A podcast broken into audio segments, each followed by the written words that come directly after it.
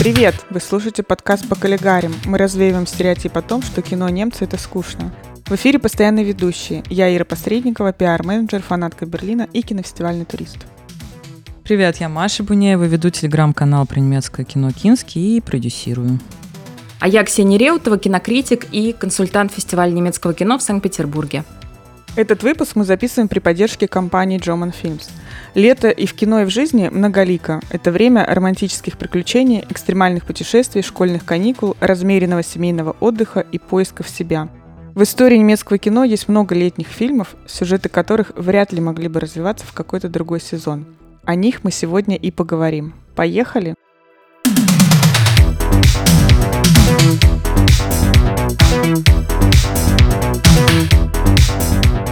Сначала нам, наверное, нужно выяснить, есть ли что-то особенное в немецком летнем кино. Вообще летние фильмы есть, конечно же, в любом кинематографе. Есть страны, где всегда тепло, и там, получается, только летнее кино и существует.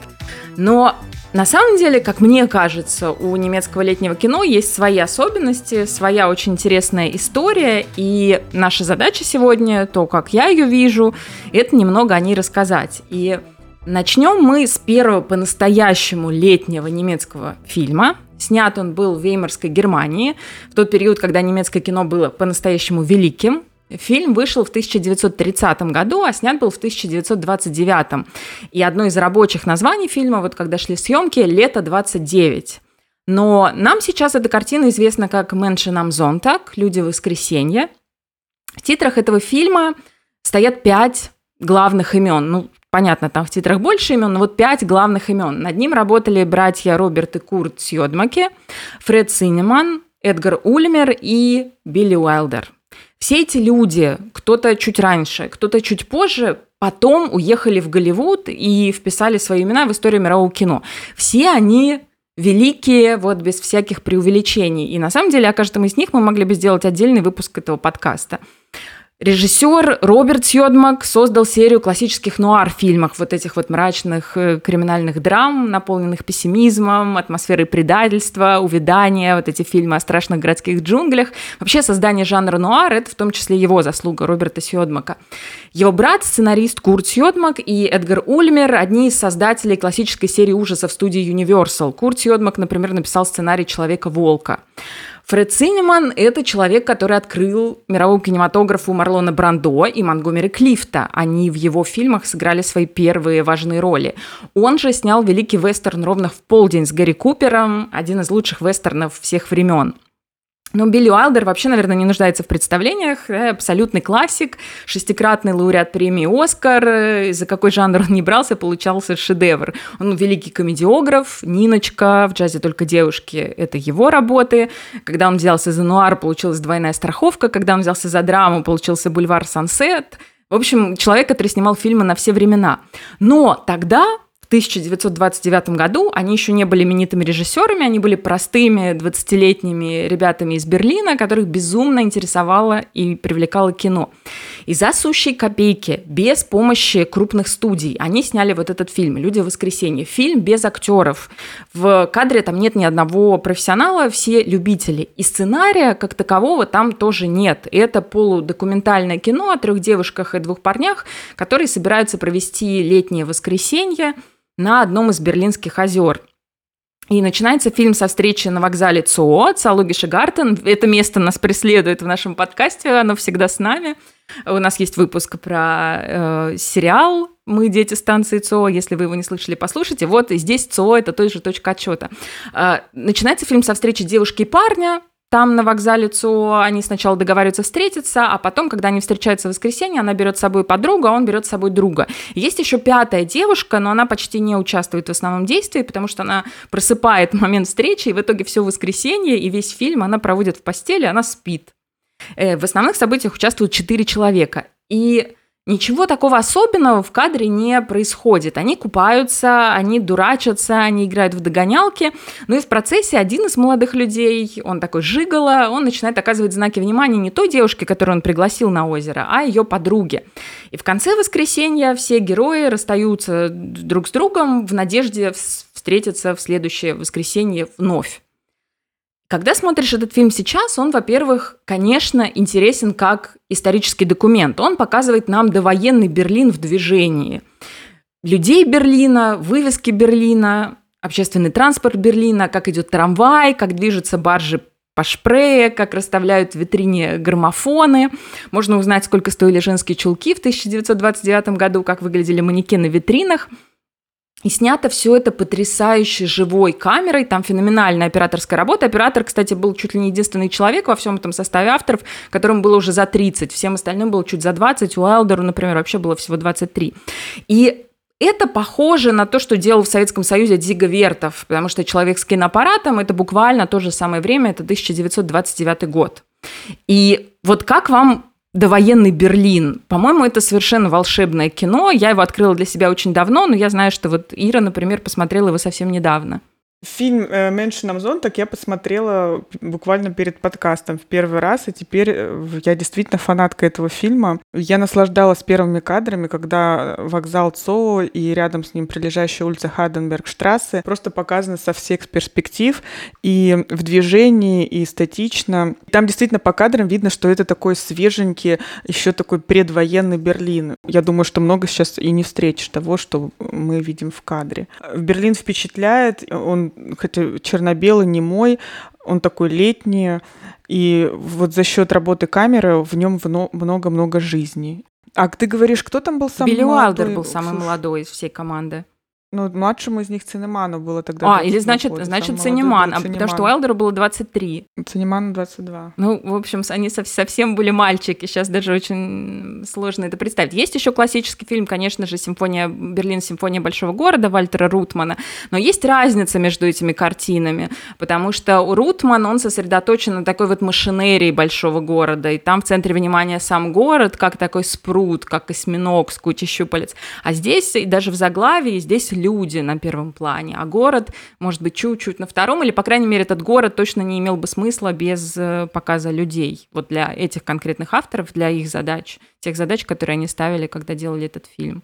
Ну, мне, кстати, да, очень понравилось, что это один из самых ранних, я думаю, в истории летних фильмов, если не первый, я не знаю. Но здесь уже задано вот это вот как бы лето, приравнено к отдыху, и они же едут за город. То есть люди в воскресенье — это люди, которые за городом. Они на отдыхе на природе. Они возвращаются в город в конце фильма, и там эти замечательные титры, что они возвращаются работать, то есть город — это место работы, а лето, как лето как таковое, квинтэссенция лета — это место чувств, место эмоций, место отдыха, это место за городом, это место на озере, да, это же, ну, недалеко от Берлина, если не в черте города это озеро находится, сейчас в черте.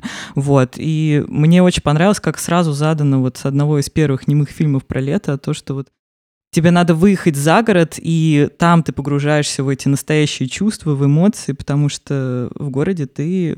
Город — это будни, вот, а лето и отдых — это за Да, и с этим место. связан как раз второй аспект, который я хотела проговорить, и о котором я тоже давно размышляла, он не менее даже быть более важен для этого фильма, то есть это может быть важнее, чем, чем то, что этот фильм является историческим документом.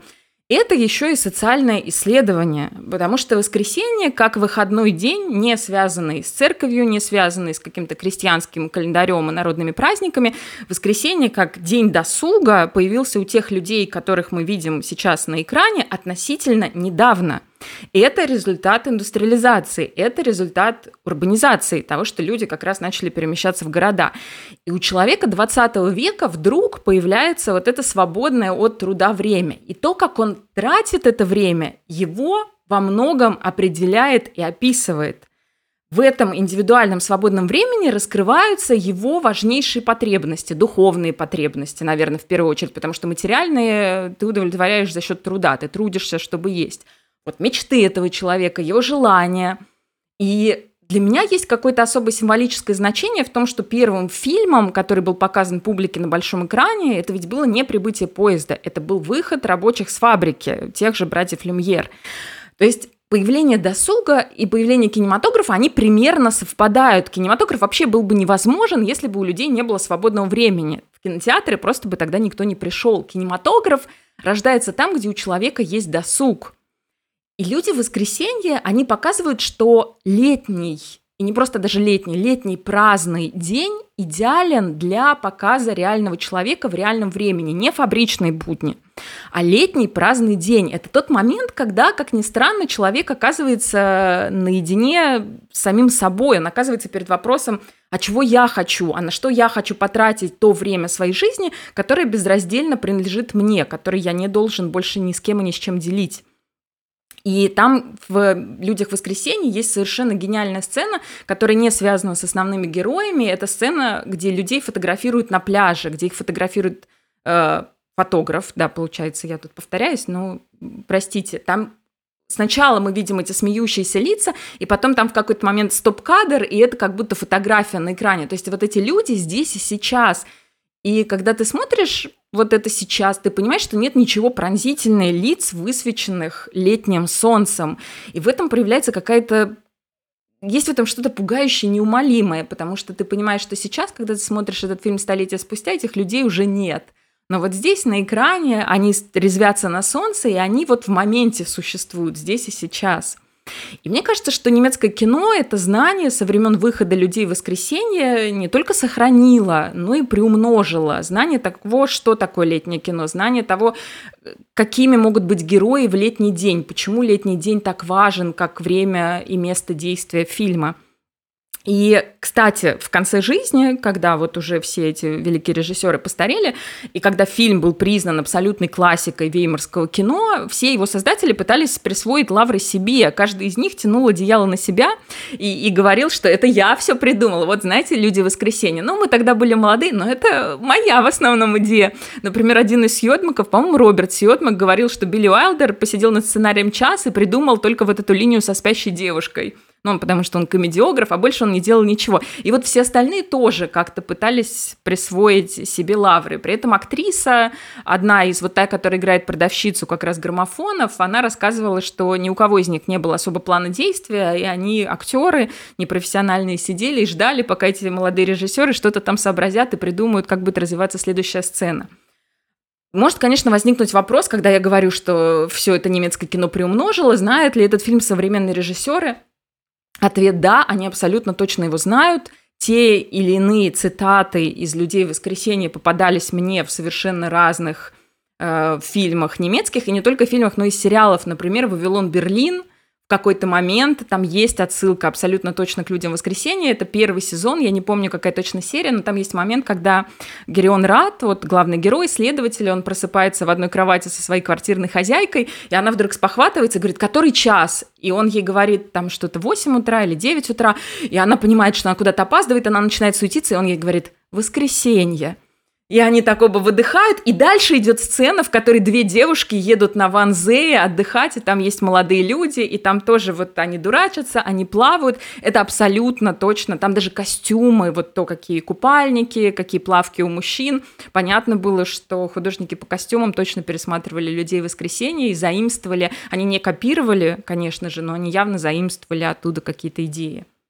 Кстати, забавно, да, я сейчас поняла, что этот фильм уже продукт следующего этапа, потому что когда мы говорили с вами про кабинет доктора говори, Каллигари, говорили о том, как замкнуто было немецкое кино на а, павильонах, как клаустрофобично оно было, и здесь это вот этот, наконец-то, выход на свет, на самый слепящий возможный свет, на воздух, на загород, то есть как бы знаменуется абсолютно точно новый этап, к сожалению, перед новой катастрофой, но, тем не менее, это явно были какие какие-то годы счастья, мне кажется, в Германии. Мимолетного, но тем не менее. Да, и в этом была в том числе и революционность этого фильма, потому что он выбрался из павильонов, он выбрался из большой студии, которой нужны были дорогие декорации, а фильм имел абсолютный успех. Его еще показывали в том же большом кинотеатре на Курфюстендам, я не помню сейчас, как он назывался, по-моему, Талия. И его очень хвалили критики, его очень хвалили зрители, и получилось, что вот эта кучка молодых ребят – ну, не то, что обманула систему, но доказала, что большой, большой бюджет это еще не значит э, большой успех. Да, они тогда, кстати, только 5 тысяч марок потратили и попросили у своего дяди просто в качестве подарка. Он дал им 5 тысяч марок подарок, вот. Хорошо иметь богатого дядю. И талант. Мне кажется, тут а можно маленькую ремарку? Есть там вот эта девушка, которую ты говоришь, Ксюша, она не незначительную роль играла, она просто действительно осталась дома. Она просто, когда просыпается, вы видели название книги? я, я обращ- обратила внимание, книга, она называется «И так ты проводишь свои короткие дни». Это реальная книга? Да, это реальная книга. А- Она осталась спать, и тут ей такой, э, она остается спать, Укор и, такой, да, и тут такая-то книга, ка- камера наезжает на эту, это прямо в газете э, э, статья и этот отрывок из этой книги. И так ты проводишь свои короткие. Ну, это, дни». конечно, не случайность. Понятно, что это было, Ну, да, конечно, нет. специально. Ну, тем не менее, мне кажется, вариант проспать воскресенье — это очень актуальный для сегодняшнего дня вариант, мне кажется. Я думаю, что они его включили, просто потому что это и для того времени был неплохой вариант. Я представляю, как люди тоже уставали за, за э, если особенно, Мгм. например, у них была шестидневная рабочая неделя, то безусловно. И дальше вот немецкое кино эту тему летнего дня развивала. И действительно, в огромном количестве немецких фильмов действие происходит летом, и невозможно себе представить в кадре никакой другой сезон. И мы составили что-то вроде небольшого списка, где мы выяснили, мы сгруппировали фильмы по нескольким категориям. Да? Лето как то, лето как все. Не знаю, с чего мы начнем. Можно просто еще ремарку к Мгм. фильму э, «Люди воскресенья». Мне кажется, вот знаете, последние кадры, э, которые появляются там а, снова работа, снова будни, снова недели, 4 миллиона ждут следующего воскресенья. И мне кажется, что, в- в- ну вот, может быть, есть смысл э, уже какие-то мемы просто из этого А я делать. сделала себе скрины, вот я тебе показываю А, на супер. следующей неделе. Да. Вот. Ну вот мне почему-то сейчас вот, э, когда я смотрела, мне прям хотелось сделать э, скриншоты. Так это то же самое, что сейчас. Вот это все про пятница, развратница и, и вот эти все мемы про каждый день рабочей недели. Это все то же самое, просто языком того кино, которое было в конце 20-х годов. Да, ну просто это 29-й год, и все это было уже тогда. Шикарно. Так, ну что, у нас летнее кино, летние фильмы. Как мы уже определили, не можем себе представить некоторые фильмы, которые бы не происходили э, в другое время года, как не летом, да? Есть в немецком кино абсолютно универсальная группа, но это та же группа фильмов, которую можно встретить в любом кинематографе любой страны. Это фильмы про лето и подростков, это фильмы про лето как про маленькую жизнь.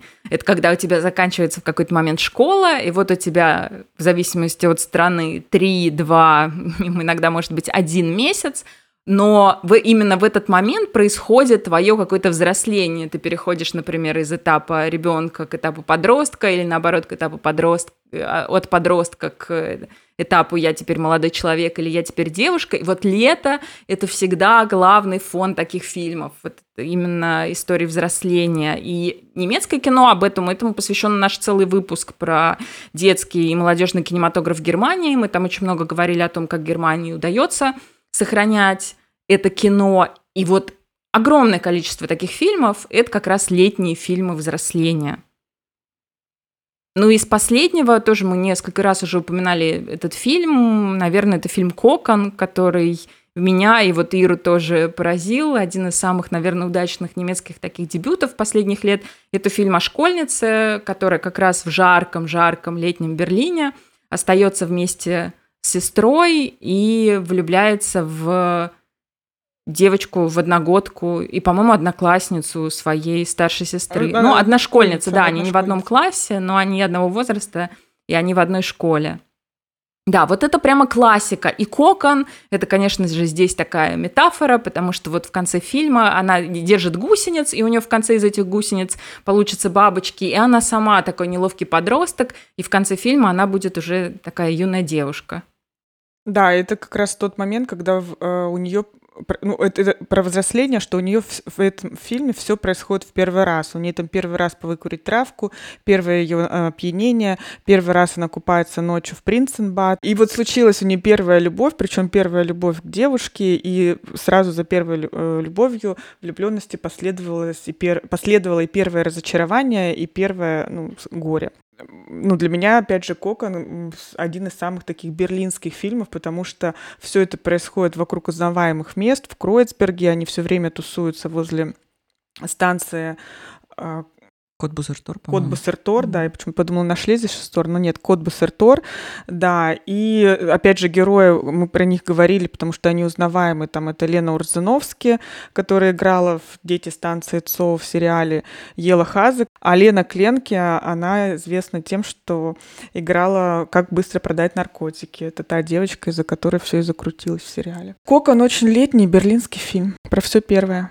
Да, и, естественно, это действительно происходит летом, потому что высвобождается свободное время на каникулах, и у тебя есть время познавать себя, и вроде как все двери открыты, и ты особенно уязвим в это время, и она вот такая невероятно хрупкий такой закрытый подросток, но она, тем не менее, именно летом она находит в себе силы пробовать. То есть, конечно, это невероятно страшно, потому что она тусит с девчонками постарше, и ей не нравится, но она вот именно, мне кажется, из-за вот этого вот из-за того, что жара невероятная, и ее это как-то подстегивает просто вот своим эмоциям поддаться и действительно влюбиться в эту девушку которую играет Ела Хаза, которая, я не знаю, наверное, в два раза уже старше на самом деле а, нашей героини, но все еще играет. Кстати, убедительно играет. Вот ничего не Она офигенная. Не я с каждым фильмом, вот да, как бы ее роли не были однотипными, э, ну, исключая Берлин Александерплац, она, не знаю, прям замечательная. Да, про мальчиков, естественно, тоже большое количество фильмов взросления.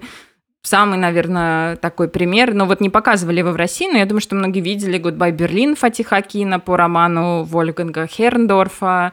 Тоже прекрасное кино, как раз про двух школьников, которые отправляются в путешествие по Германии на Ниве. Синяя, она, по-моему, голубая, на голубой Ниве. И, и тоже вот, когда ты за лето переживаешь кучу всяких приключений, понятно, что невозможно этот фильм было снять там осенью. Это не фильм про учебный год, это именно фильм про летние каникулы, когда ты что-то про себя такое важное понимаешь. Давайте еще вернемся к теме девочек и вот про то, что действительно, что э, летом все происходит столько первый раз, там первый партнер, первый секс, первые сексуальные переживания. Это как раз фильм 2001 года, то есть 20 лет. Э, на немецком называется Мэтхен, Мэтхен, девочки, девочки, а в российском на русском языке его называли «девочки сверху». Там как раз три девочки заканчивают школу и понимают, что они, им 18 лет, а они не испытали самого прекрасного в своей жизни — это оргазм. И, соответственно, они в поисках находятся. И фильм продавали как немецкий и американский пирог. Он, он так в моей памяти и жив до сих пор. Именно как немецкий и американский пирог, но про девочек. Это одна из первых ролей прекрасного Макса Риммельта, и там кто же в него не влюблялся? Ну, главная героиня, например. А, она в него не влюблялась. Не, фильм офигенный, честно говоря. Я ожидала какой-то неуместной пошлости, тем более, что немецкое кино часто грешит этим. Вообще ни наметка, ни налета. Очень молодежный, крутой фильм. Актрисы просто замечательные. Я была вообще в полном восторге посмотрела, девчачье кино прям. Я была очень рада, на самом деле, когда я смотрела эти летние фильмы сейчас залпом, я очень порадовалась, что в Германии есть вот этот сегмент классического летнего подросткового фильма, потому что в моем представлении немецкое кино все-таки немного аутсайдер, и оно не так часто идет на поводу у этих каких-то а, американских а, жанров. Хотя, ну, это то, что нам привычно. Мы в основном смотрим, мне кажется, американское кино все, оно более понятно понятно. Но когда я посмотрела вот эти молодежные фильмы, в том числе «Девочки сверху», я поняла, что мне очень комфортно их смотреть. Я была очень рада, что в Германии эти фильмы снимаются. Вот именно понятные э, молодежные, мне до сих пор в моем возрасте невероятно интересные, прям отдушины. Нету вот этого, э, не знаю, ненужного немецкого налета. Мне было прям супер комфортно смотреть. И я вот именно в летнем э, сегменте увидела большее количество таких фильмов. Мне кажется, просто это более универсальный язык, что ли, получается у этих фильмов. Они прям про подростков, прям как все мы любим. Да, и по упоминанию Кокона, и по сюжету уже понятно, что подростки эти разные, что тоже очень здорово. То есть это могут быть гетеросексуальные подростки, бисексуальные подростки, гомосексуальные подростки. Вот немецкое кино, особенно если брать фильмы последних лет, то есть лето это еще и часто период, когда ты осознаешь, например, свою гомо- или бисексуальность. Возможно, в этом, да, я оговорюсь. И э, налет именно немецкости, возможно, в том, что diversity сохраняется. Разнообразие сюжетов, э, при том, что канва одна, оно ну, невероятное, действительно. Вот можно вспомнить еще фильм э, «Летний шторм», как раз-таки, может быть, в пару кокону, но про молодого человека, который осознает свою гомосексуальность, да, Ир? Да, это фильм 2004 года. Я просто все время акцентирую э, на то, когда были сняты фильмы. Вот «Девочки, девочки» 2001 года, 20 лет назад. А тут э, фильм 2004 И идея такая, что два, два парня, два лучших друга, э, там, дружат с детства. Они едут, значит, э, на соревнования, они занимаются Греблей? Гребли. Или что? Да, они На занимаются... байдарках? Да, они... нет, они гребли занимаются, uh-huh. да. И, значит, они приезжают, и там наход... э, встречаются с ребятами, которые называются квир-шлак. И они даже... Есть некие такие шуточки, что вы там немножечко ошиблись, и тут они узнают, что ребята, с которыми они будут соревноваться, это команда, состоящая из... которая состоит полностью из геев. И тут у них уже случился... не знаю. Ну, то есть им, они, им обещали команду из Берлина, которая полностью состоит из девочек, а тут приезжают красивые парни, и все они интересуются только парнями. И у них, значит, такой, ну, протест, то есть у них сразу, э, ну, какая-то неприязнь, что ли. Они прям не хотят с ними пересекаться, они не хотят с ними иметь дело, они хотят там сразу свой лагерь подальше от них поставить. И, а при этом у, у этого квир-шлака, они достаточно безобидные ребята, но у них есть вот это вот эм, стремление спровоцировать. То есть они один даже хочет соблазнить другого, а все крутится вокруг дружбы двух красивых парней, и один из которых понимает, что он относится к, к своему другу с детства немного иначе. То есть ему вот этот лагерь, вот это вот тоже летнее настроение, что они вот все время там голышом купаются, в озере купаются, он понимает, что он немножко, что он другие чувства испытывает к этому парню, который вот играет прекрасный Костя Ульман. А парня, который осознает, что он гей, играет прекрасный Роберт Штадловер.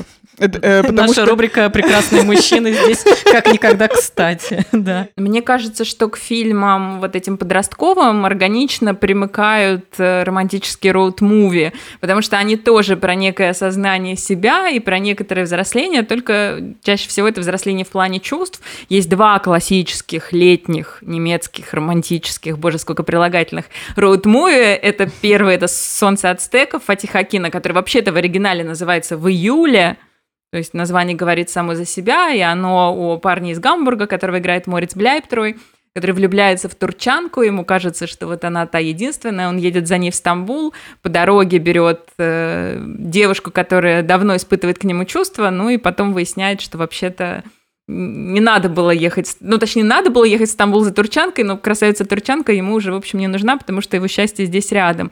И вторая классическая картина, совсем недавняя, это «Романтики 303» Ханса Вайнгартнера – ну, причем тоже вот с этим интересная история, если, например, в июле это абсолютно оригинальная идея Фатиха Акина, то «Романтики 303» были вдохновлены фильмом Ричарда Линклейтера «Перед рассветом», классическим с Итаном Хоуком и Жюли Дельпи, про пару, которая сходила в Вене с поезда, и дальше вот они гуляют по городу и тоже друг друга влюбляются. А здесь у Вайнгартнера студент и студентка отправляются вместе на машине, ну, то есть сначала она просто берется его подвести, а потом они уже не могут расстаться, и так и едут через всю Европу из Германии в Португалию, по-моему. Но они ведут, mm-hmm. они очень по-немецки ведут философские беседы обо всем на свете. Вот они дискутируют, они спорят, и в процессе этих споров социальных, философских, политических, они тоже друг друга влюбляются. Вот с одной стороны очень немецкие фильмы и очень летние, и кстати, если вы их не видели вдруг, Особенно, наверное, ну и в июле романтики 303, я даже не знаю, какой из них лучше выбрать. Не надо ничего выбирать, надо смотреть все. В июле э, Морец Пляйп Троид такой молодой и красивый, уж простите, это стоит того, чтобы на это посмотреть. Вот, романтики 303 вообще, мне кажется, прям близок к гениальному фильм, и мне очень нравится, как они начинают разговоры о капитале, о капитализме, о том, как общество тебя разъединяет. Точнее, капитализм а, делает тебя специально одиноким, чтобы ты занимался потреблением. И очевидно, что сам режиссер говорит словами дев... ну, устами девушки, героини, так, потому что она такая вся идеалистка в какой-то Левачка. степени. А... Да-да-да, а парень более такой приземленный, что ли, прости господи, но а, более конкретный, да, и циничный, возможно. И потом а, они очень много, они не так много, мне кажется, едут, как много у них остановок, они там посидят, здесь покупаются, тут вино попьют, просто замечательно. И э, потом они приходят к разговору о чувствах, к более интимным каким-то диалогам через вот это вот Uh, не знаю, тезис о том, что тебя пытаются все время с кем-то разъединить, они наоборот как будто в конце пытаются сблизиться, потому что человеческое чувство, оно все-таки а, ну, и тоже важное. заметьте, вот это все фильмы, которые развиваются за городом. Вот в «Романтике 303» они принципиально да. не заезжают в города, они всегда на природе. Потому что, ну, здесь вообще какой-то такая э, немецкая еще романтическая тяга к природе, это вот какой-то такой неоромантизм, абсолютно точно есть в романтиках 303. Но еще это, опять же, про лето, как вот этот фон для проявления каких-то глубинных человеческих чувств. А можно еще в копилку фильмов про роуд-муви? Один из недавних фильмов, тоже летний, мы его тоже записывали в копилку летних э, фильмов, это «25 километров в час». Там про воссоединение двух братьев. Значит, они встречаются после долгой разлуки на похоронах своего отца. Они очень разные. Ларс Айдингер играет парня, который там, э, которого тянет в большой мир, он там в бизнес-мире, в Шанхае, делает карьеру, вертит миллионами. А есть другой парень, простой, который остался при отце, ухаживал за ним, остался в деревне, работал э, с ним. И, значит, э, спустя некоторое время они встречают и решают, что они хотят наверстать упущенное. Они всегда мечтали совершить путешествие на мопедах. И вот, значит, два брата, два мопеда, они отправляются в путь, и они там находят, э, выта вытаскивают свои старые какие-то вещи, предметы, там, братские телеграммы, любовные романы, и э, весь род муви состоит из того, что они вот отправляются в путешествие на двух мопедах. По пути там встречают э, женщин, э, женщины пытаются их соблазнить, там играет и Сандра Хюллер, и в одном из э, подкастов мы говорили о том, что это один из тех э, недавних фильмов, где играет Франко Патента, которую очень сложно узнать, то есть я ее там не узнала, только когда в титрах увидела, поняла, что она это она. И, значит, э, тоже они э, очень много солнца, света, лета, и они познают очень много эмоций, там все прям накал э, страстей. Там они доходят до того, что они и ругаются, и снова сходятся, но это все время происходит в движении, и там нужно принимать какие-то важные решения, которые, ну, я думаю, что они, наверное, находясь дома бы в таких, в таких эмоциях бы не пребывали, как пребывают, находясь в движении движении. Ну да, потому что летом, мне кажется, легче сорваться куда-то, то есть тебя мало что сковывает, ограничивает.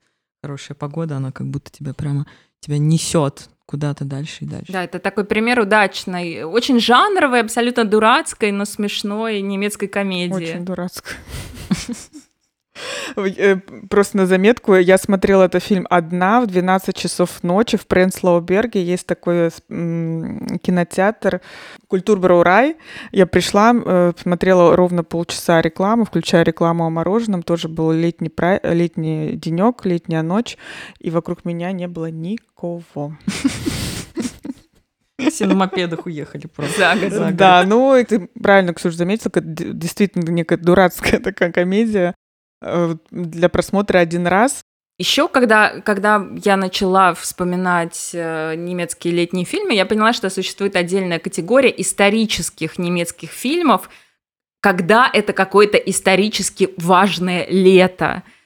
Я не помню, мне сложно вспомнить такие же фильмы про зиму, но, может быть, про, и даже про осень, про весну. Почему-то это чаще всего вот какое-то историческое событие, произошедшее летом. И главный, наверное, такой классический пример – это фильм, который мы уже упоминали в нашем подкасте, это фильм «Чудо Берна», один из любимых фильмов очень многих немецких кинозрителей. Это фильм про победу Германии на чемпионате мира по футболу в 1954 году. Но там это рассказывается не через историю команды, а через историю маленького мальчика, который налаживает отношения с отцом, который, кстати, вернулся из советского лагеря военнопленных, потому что отец воевал. И вот эта победа западно-германской команды ФРГ, она становится таким символом возрождения Германии. Ну, то есть она так, таким была и в историческом плане, потому что это вселила во очень многих западных немцев надежду на то, что какая-то дальнейшая жизнь возможна, что страна возрождается, что страна может отойти от своего прошлого. И вот то же самое происходит с этой семьей в фильме. Это такая очень-очень трогательная мелодрама. И вот это тоже абсолютно летний фильм, там летние краски, там постоянно лучи солнца играют на лицах главных героев. Потом есть э, один из моих тоже любимых фильмов последних лет. Я очень тоже думала его взять и в наш прошлый выпуск про любимые фильмы, но его, к сожалению, просто нигде нет. Это фильм «Адам и Эвелин», и это картина о последнем лете двух героев, юноши и девушки, перед падением Берлинской стены. Но существенное отличие этого фильма от других картин нападения Берлинской стены, которых великое множество, заключается в том, что там человеческая история, она вот на первом плане. Они вообще размышляют, стоит ли им куда-то ехать или нет. И вообще Адам и Эвелин, понятно, что подразумевается Адам и Ева, которые живут в своем таком ГДРовском раю, и в итоге оттуда срываются и едут, э, по-моему, они едут в Венгрию, чтобы пересечь там границу, как тогда делали многие восточные немцы, уже предчувствуя воссоединение скорой страны и падение Берлинской стены. Но вот тоже это такое последнее лето в раю. И тоже очень пронзительное ощущение от вот этого летнего дня, который вот-вот закончится и сменится осенью совершенно других исторических событий. Есть еще такой фильм, который совмещает две тенденции. Это фильм о подростках, фильм о взрослении, фильм о поиске себя и исторический контекст. Это «Западный ветер», фильм про двух кто они? Сестры, по-моему, да. И, кстати, тоже дело происходит в лагере, где девочки Венгрии, на. Балатоне. Да, на Балатоне, но они занимаются тоже греблей, как в штурме, летнем штурме, да. О, летнем шторме. Да, летний шторм, простите. А, да, видимо, это действительно популярный в Германии вид спорта. И девушки они, очевидно, из Восточной Германии встречают по дороге в этот лагерь а, классных парней на очень классной тачке, по-моему, Volkswagen Жук, ну что-то невероятное, ну какая-то оранжевая машина просто из другого мира приезжает, где очень классные ребята из Западной Германии, у двоих завязывается роман, конечно, тайный, потому что девочки, а, им нужно тренироваться, они друг, у них парная, получается, гребля, они двое в лодке, двое в лодке, и по жизни они вдвоем, и они друг друга, они заканчивают друг за друга фразы, они друг друга вообще, ну, они не отделяют себя друг от друга, они все время вместе живут. И вот этот вот а, подул западный ветер в виде этих парней, и одна из них настолько влюбляется, что решает с ним бежать на запад. И очень классно, как э, здесь решается вот этот вопрос взросления, то есть девочки разделяются, они взрослеют в прямом смысле, что вот одна идет по своему пути, другая остается здесь, и а, все это на фоне... Ну, э, этот фильм, он такой прям очень добрый получается, потому что ты, конечно, переживаешь за девчонок, конечно, как вот они расстанутся, но потом ты понимаешь, если вот так вот вспомнить, и если вообще держать в голове, когда происходит действие, там буквально через год или через полгода происходит падение стены, и, скорее всего, они после фильма где-то очень скоро воссоединятся, но здесь вот именно важен тот факт, что они взрослеют независимо от исторических событий. Они сами решают, что им нужно разделиться, идти своей, жить своей жизнью, и мне кажется, здесь вот этот исторический контекст, он просто скорее для зрителя. Он как-то вот нас, э, ну как бы, фух, слава богу, скорее всего, все будет хорошо, и они снова скоро встретятся, у них не будет помех. А на самом деле это фильм вот такой подростковый о том, как ты начинаешь жить своими желаниями, а не желаниями хотя бы даже близкого, но чужого все-таки человека. Вот. Ну и чтобы у наших слушателей не складывалось ощущение, что это исключительно какое-то подростковое кино или исключительно исторические драмы, есть еще один важный аспект э, летнего немецкого кино. Э, мы уже говорили тоже в одном из наших выпусков, мы уже делали эпизод про Маринаде, которую мы считаем главной постановщицей современной Германии, главной фигурой, наверное, в современном немецком кино. Так вот, Маринада условно представительница второго поколения берлинской школы. Берлинская школа – это самое интересное из того, что породил немецкий кинематограф вот уже в конце 90-х, в начале 2000-х, ну, давайте скажем для простоты, уже, уже в 21 веке, уже в наше время. И вот Берлинская школа – это абсолютно искусственное понятие, созданное критиками. Режиссеры Берлинской школы сами никогда себя так не называют, они не писали никаких манифестов, их все-таки объединили на основании каких-то эстетических принципов люди, которые профессионально изучают кино. Но это фильмы, которые имели определенное сходство эстетическое, и это фильмы, которые были посвящены конкретной теме они описывали жизнь такого среднего европейца вот в этот период стабильности до мирового экономического кризиса 2008 года, до вот того, что произошло с Украиной в 2014 году. То есть вот это мирная Европа времен тихого курса евро, времен экономической стабильности. И это такие в какой-то степени сонные, может быть, фильмы отчасти, в которых э, диалоги редуцированы, в которых часто разговоры сведены к какому-то мычанию, в котором нет больших исторических событий в противовес очень популярным жанровым историческим драмам вроде «Жизни других». Это такие вот тихие фильмы про маленьких людей. И вот главное время действия фильмов «Берлинской школы» – это как раз летний день. Один из самых важных фильмов Берлинской школы, фильм Ангел Шанелек называется «После полудня». И это «После полудня» в летний день. И это вообще чеховская чайка, переписанная Ангел и Шанелек. Но не только. Вообще э, главные все фильмы Берлинской школы, мои самые любимые, кстати, фильмы Берлинской школы, они все происходят в летний день. Фильм «Все остальные» той же Маринады, который вот мы вспоминали в нашем подкасте, где играет э, Ларс Айдингер и Биргит Минихмайер. Вот это фильм о паре, который отдыхает ну, правда, за пределами Германии, но тем не менее, они отдыхают летом, они постоянно ходят, тоже мы об этом много говорили, что они буквально ходят без одежды в купальнике, он ходит в брюках, по-моему, но без рубашки, и там все время зной, и они все время лежат в этом зное, и они праздно проводят время, они не работают. Они там вроде как собираются, они обсуждают какую-то работу, но понятно, что в данный момент они не работают. Или, например, вестерн Валеский Гризибах, где формально герои приезжают в Болгарию, чтобы строить там э, гидроэлектростанцию, но мы меньше гораздо видим их за работой, гораздо больше, как вот они проводят время в Болгарии на жаре. Это тоже такой летний день всегда. Что еще вы помните из берлинской школы, связанное с летом?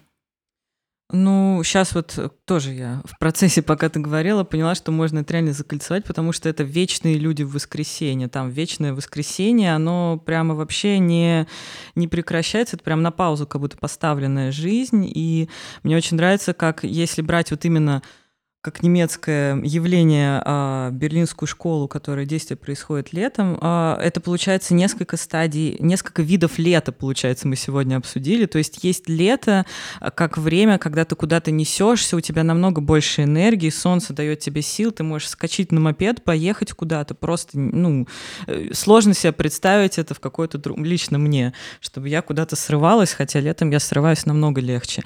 И еще лето, и мне кажется, сейчас вот в Москве невероятно жаркое лето, последний где-то месяц. Лето — это время невероятной тупки.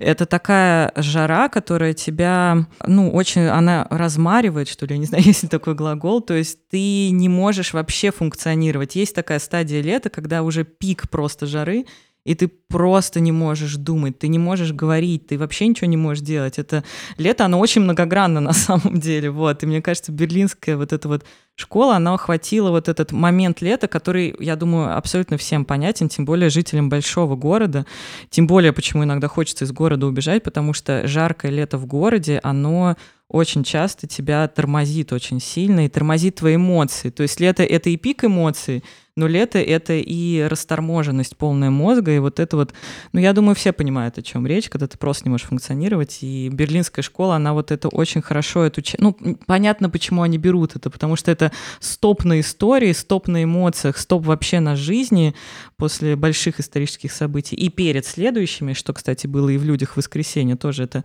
время между двумя страшными войнами, и то есть это вот какая-то разморенность, когда ты настолько расслабился, настолько ничего ничего не происходит, что ты уже просто вот, ты растворился в этом лете, в этой листве, в этой воде, и это прям супер схваченное, вот это просто гениально, как э, берлинская школа, режиссеры схватили вот это состояние и в правильный в правильное время года, что ли, поместили в правильное ощущение. Но мой любимый фильм, конечно, и вестерн, и «Бунгало» я пересмотрела.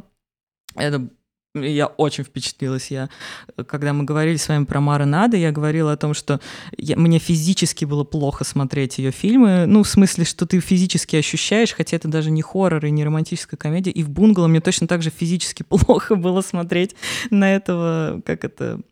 Господи, дезертира. Дезертира, да, просто невероятно. Прям насколько ничего не происходит, но тебе прям, тебя прям колотит просто, удивительно. Давайте поясним, что Бунгало снял Урили, Ульрих Кёллер, э, партнер Маренада, ее муж. Да, они угу. прямо умеют.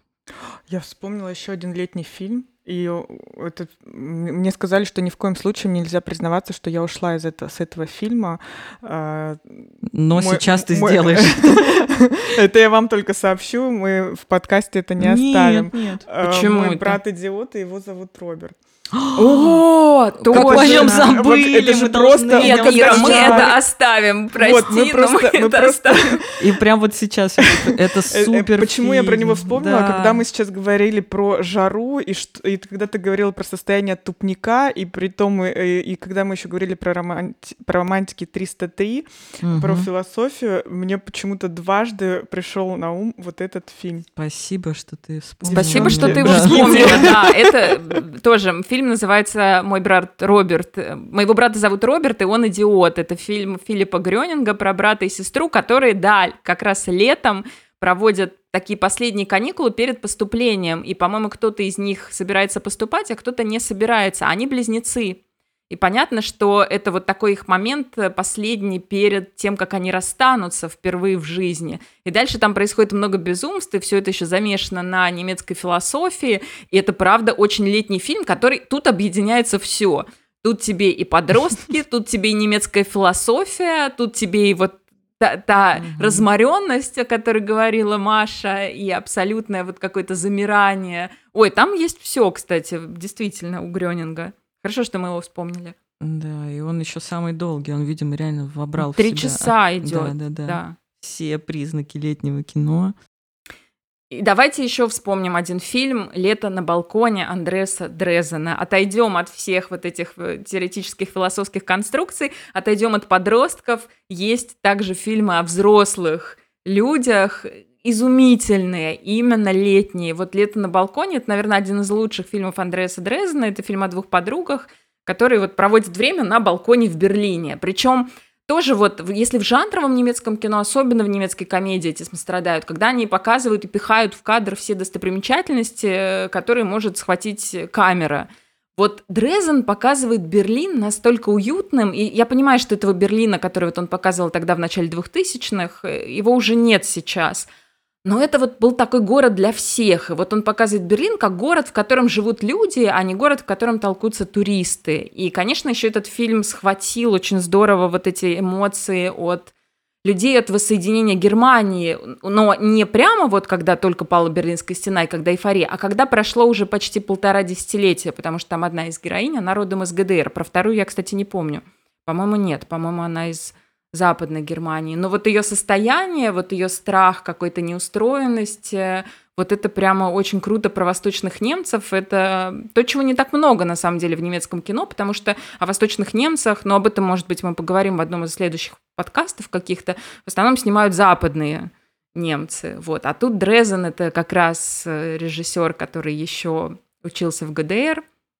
И он, конечно, вот то мастерство, с которым он показывает маленьких людей — наверное, равных ему в немецком кино практически нет. Да. Опять же, «Лето на балконе» снят 16 лет назад, в 2005 году. Берлинское кино, все дело происходит в одном районе, всегда вокруг одного дома. Это все в Берлине, в Пренцлауберге. Две подруги, и там вот мы говорим, что есть фильмы, они происходят летом, но при этом затрагивают очень много тем. Для меня, когда я каждый раз пересматриваю этот фильм, понимаю, что там, например, э, такая тема, как тема эйджизм затронута, когда а, мать-одиночка ищет работу, и ее просто э, не берут, точнее, ей сразу задают вопрос, сколько вам лет, или вам уже 40, смотрит на резюме, говорит, вам уже 40. Одна из моих любимых фраз, она исправляется и говорит, нет, мне еще 39 с половиной и при этом она долго не может найти работу лишь только потому, что она уже в том возрасте, когда ну, у нее нет шансов начать что-то новое, а, потому что она хочет э, делать то, что еще никогда не делала. Ее подруга швея, но при этом работает сиделкой. Ну, приходящая сиделка, которая работает да, с пожилыми работает... людьми.